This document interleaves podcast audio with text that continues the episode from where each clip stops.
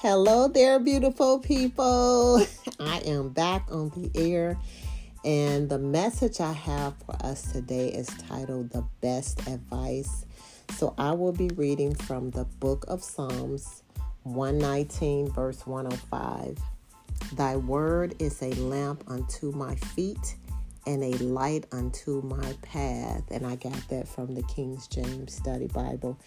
You know, when I titled this The Best Advice, it made me think about the conversation I had with my grandmother years ago when I would talk to her and come to her for words of wisdom. And she would give me exactly what I need, but she also mentioned to me, and something that just stayed in my heart. She said, Everything you need to know about life is in the Bible, and she is right. You know, one thing that I found out is that the Bible shares so many good principles about right living. It tells you about right thinking, words of wisdom. And it also helps you with your faith. And from reading my Bible, I realized that there are so many different stories about people who lived a long time ago, and it also shares some of the different uh, challenges that they have faced. And a lot of those challenges are kind of similar to some of the things that you and I have been dealing with today or years ago or whatever, but same similar challenges, different things that happen in our everyday life. And what I've learned is that the Bible also encourages us to persevere.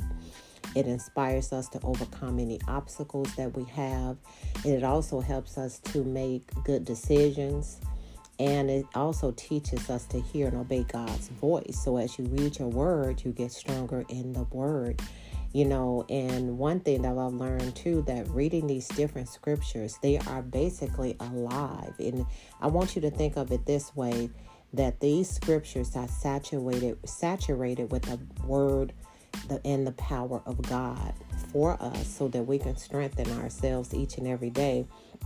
And you know what? That i one thing that i learn each and every day when i pick up my bible and i've seen some scriptures that i've read and I go back and read it again, and I notice it gives me another message that I need, just pull from that one particular scripture. And it's amazing um, when that happens. And I'm like, okay, I don't remember talking about this before, but the good thing about it is it's saturated with the power of God, and it gives me the direction that I need.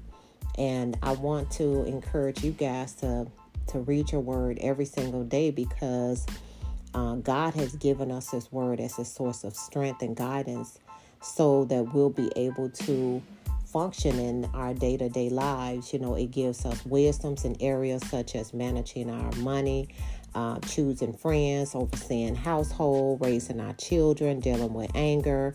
Um, I even seek the Bible for leadership guidance. It talks about leadership too. It's so many different things in the Bible that we can turn to. And so I'm going to encourage everybody to be sure to read your word, spend time in God's word every day. I want you to seek his advice and then do yourself a big favor and your family. I want you all to apply it to your life. It's just that simple. It's just that simple. But you have to take time out of your schedule and not be too busy to give God the time that he needs. Well, um, that's my word for today. Uh, God bless you and your families. And as usual, do not forget to pray. Okay, start. Remember to start your day off with prayer and end your day with prayer. And until we meet again, God bless you and your families, guys. Take care. Bye bye.